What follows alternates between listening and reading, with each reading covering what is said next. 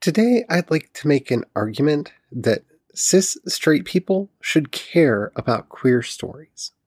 And yeah, it's a bit self-serving because I write queer stories, but I also think that there's a lot that a cis heterosexual can get from a queer story that they won't find anywhere else. And I'm not just talking about same-sex kissing. No, there's so much more to what makes a person queer than just that surface level that we still have to fight for in so many ways to get good representation of in TV and movies. No, there's a hidden depth, and that's what I want to talk to you about on today's episode of Project Shadow. Can you hear me? I have something to say.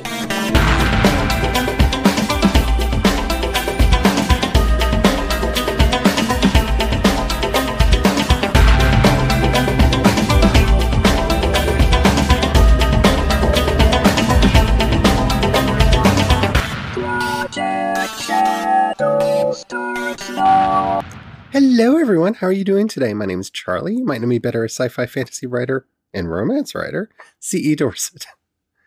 And today, I would like to talk about why cis straight people should pay attention to queer stories. Because they could. Thank you for listening to today. No, it's a little bit more than that. And I kind of feel that it shouldn't have to be more than that, but it is.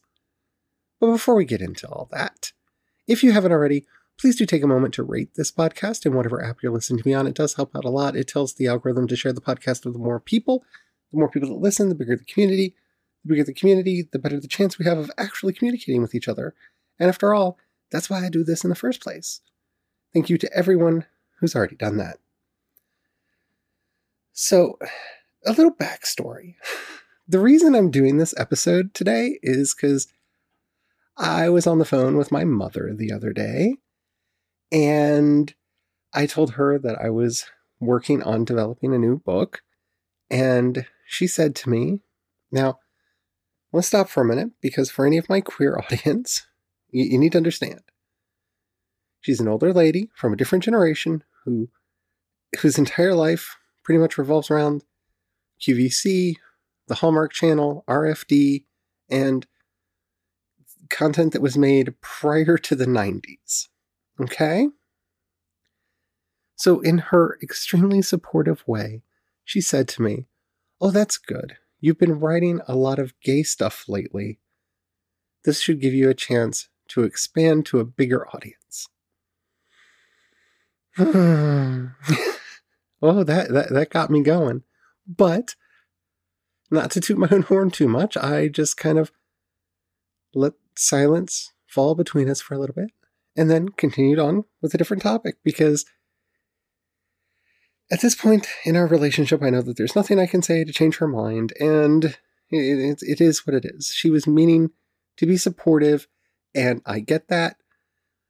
It doesn't come across that way, but you have to know my mother. And I started thinking to myself, it is so important for cis heterosexual people to encounter queer stories.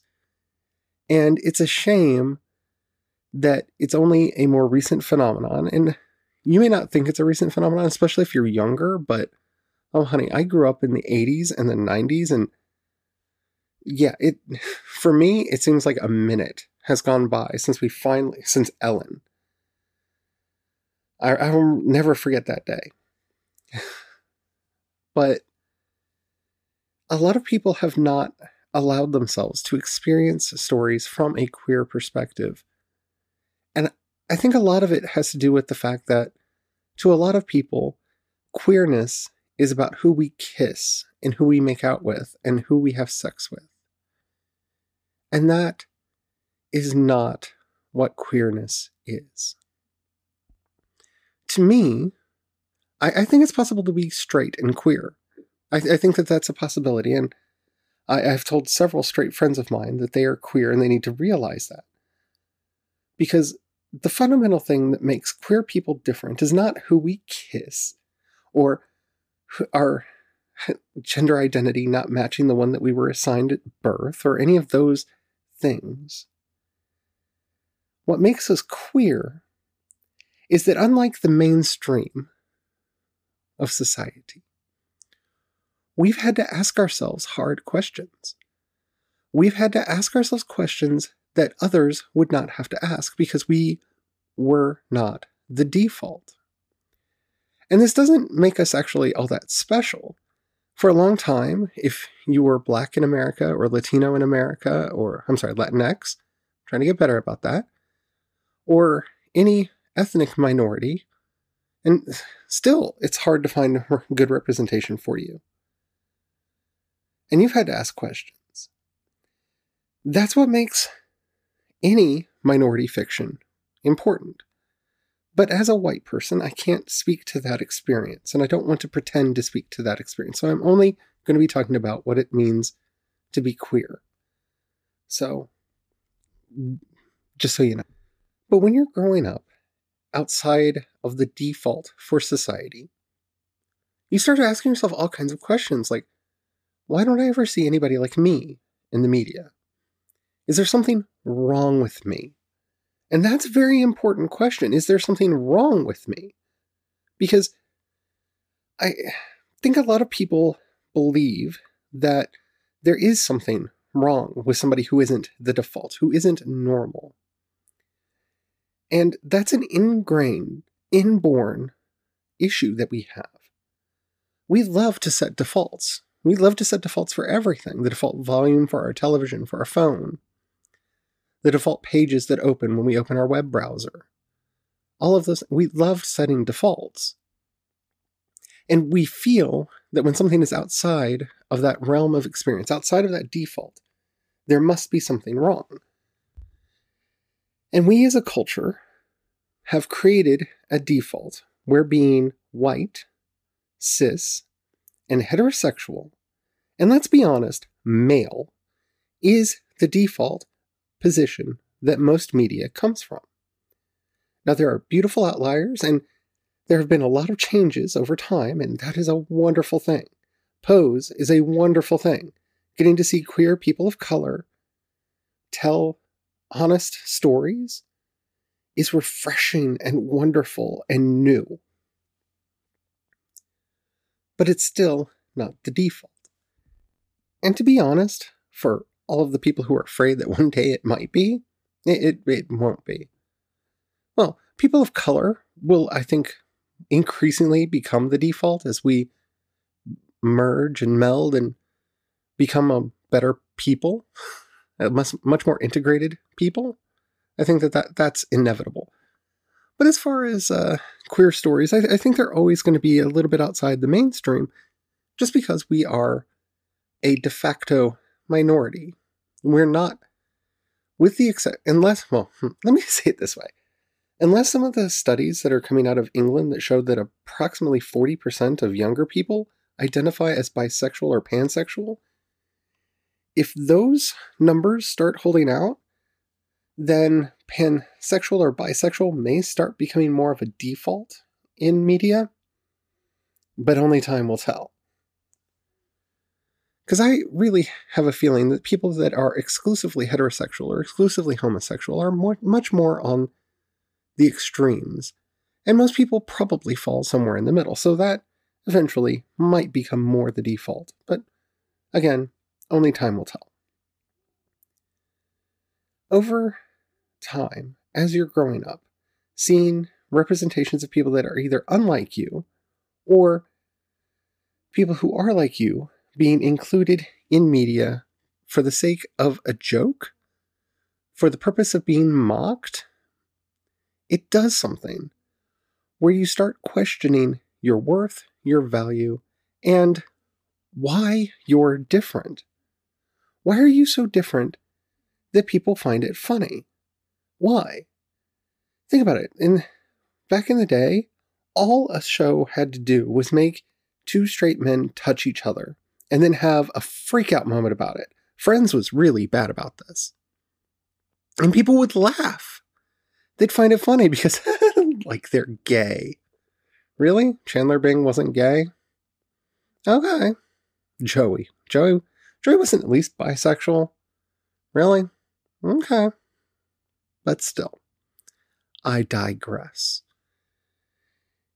Why is it funny? Because it violates the social norm. And anything that gets close to violating that social norm makes us feel like, oh, I can't believe that happened. Oh, it's funny that you would even think that, because of course they're not queer. Queers are other people. These are the heroes of our story, so of course they're not. That's not funny. It's not. It's a harmful, harmful thing. And luckily over the years, that's been going away. But growing up under that, whether it's high school kids ribbing each other because they think it's funny, or whatever the circumstances may be, it makes you start asking those hard questions. Why am I the way I am? And why do people think that's wrong? It's been said a million times that the unexamined life is not worth living. And if any group in this country and in this world has been forced to live an examined life, it is the queer community. We're constantly forced to explain ourselves, to justify ourselves, to fight for every little thing. And we don't even have that much yet. It's still legal to be fired for being queer. It's still legal to be kicked out of your house in a lot of places for being queer. Yay, finally we can get married, and that's a wonderful thing. But we still don't have equality. We're still allowed to be the joke, to be the punchline. And there are people that believe, that honestly, sincerely believe, that it's their right to find people like us funny. Because we're freaks. We're deviants. Well, we're not deviants. We're deviations. We're outside the norm. But when you grow up in a society that treats you this way, that continues to treat you this way, you start asking yourself why. And in answering those questions, and I think most queer people have found their own versions of the answers to those questions, in struggling to find answers to those questions, we mine hidden qualities that most people will never find. We learn more about ourselves, about our humanity, about our ability to have compassion, our ability to care, our ability to love. We learn how powerful love is. Because honestly, don't you think it would be easier for us to just, if it were a choice, to choose not to be this way? To not go through all of the horrible things that I went through in high school? To not live in fear of people attacking and harassing me because I don't subscribe to the male gender that I was assigned at birth? Yes, that would be far easier. But it's not a choice. It is an identity. It is who we are. And in struggling to find the answers, in struggling to find the strength that we need to be ourselves, we tap deep reservoirs of all manner of emotion and compassion and strength that most people will never have to dig down and find. We discover things about our common and shared humanity that most people will never have to look for. We learn how to build communities because not everywhere we go, not everywhere we're born, has a place for us. We learn exactly how much of a mask our culture is. And we know how to perform in different circumstances. And in learning that art of performance, in learning all of the things that we have to learn, we see through the lies and the facades of this world, the things that this world takes way too seriously and believes are way too permanent, because we've learned it's a mask that we sometimes have to put on and sometimes take off as we press against the gender norms that are placed on us, as we push against the relationship norms that are placed on us as we push against the various concepts in society that are part of that default construct. And we see it for what it is, a default construct, something that somebody came up with and that we unconsciously adopt over our lives. And we learned this art of performance, these personas that are required for this space and that space and the other space.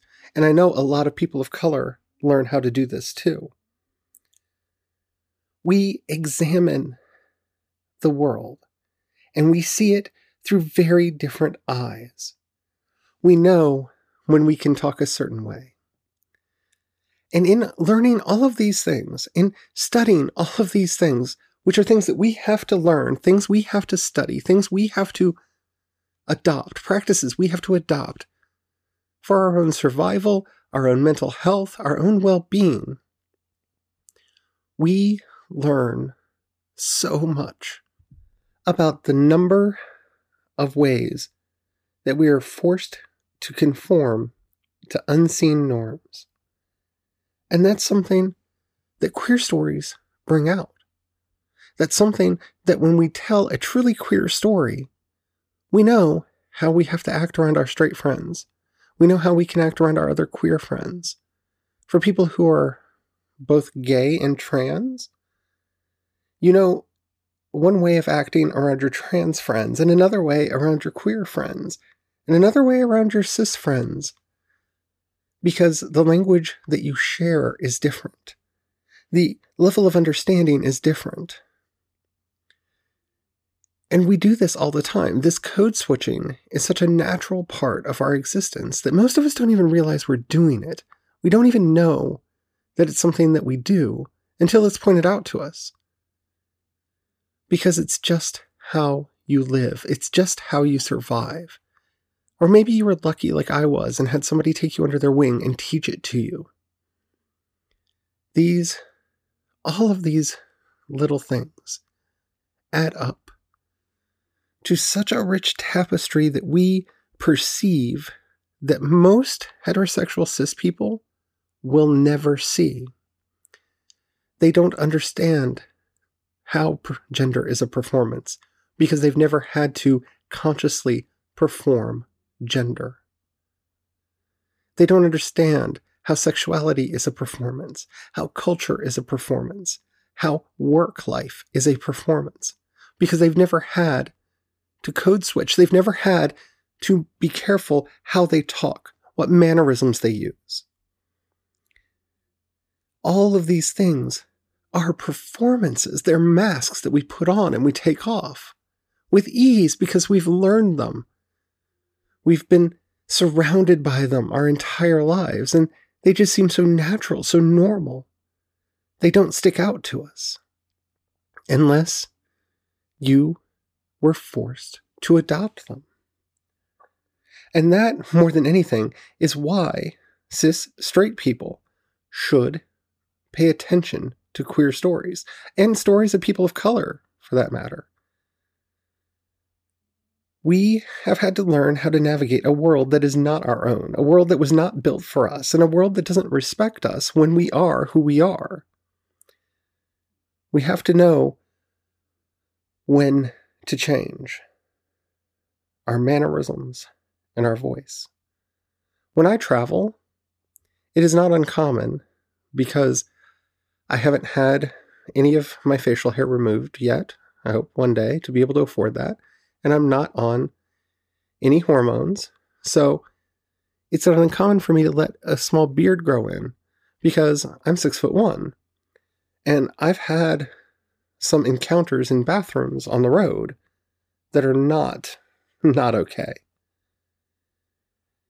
So I will adopt a more masculine persona while we're traveling for my own safety. And it's not something that I like doing. It's not something I want to do. But it's a simple way to explain what I'm talking about. I have to lie and put on a mask, so that when I'm driving through red state America, I will not be harassed by strangers. And this is what you learn when you listen to our stories. And so much more. So hopefully I've piqued your interest if you are a cis heterosexual person who has never thought that they should pay attention to queer stories. If you enjoyed this episode and you haven't already, please do take a moment to rate it in whatever app you're listening to me on. It does help out a lot. If you have any questions, comments, or topics you'd like to hear discussed on the show, down in the show notes, you'll find a link to my voice message system. Keep it short, keep it clean, so I can use it on the show. I would love to hear from you. You can also hit me up on social media. I'm C.E. Dorsett on both Twitter and Instagram. And you can find links to everything that I do over at projectshadow.com. If you've got $1 that you can pass my way, in the show notes you'll find a link to both the voice message system and my Patreon. You really do help me keep the lights on. You help me pay for the software and equipment and my bills. And thank you so very, very much for all that you've done. If you don't have any money right now or you don't feel like giving, that's perfectly all right. But if you know somebody you think would like this podcast or anything that I do, please share it with them. That helps out more than you could possibly know. So, yeah, I hope this has opened your eyes to why you should care about queer stories even if you're not queer. And until next time, don't forget to have the fun. Bye.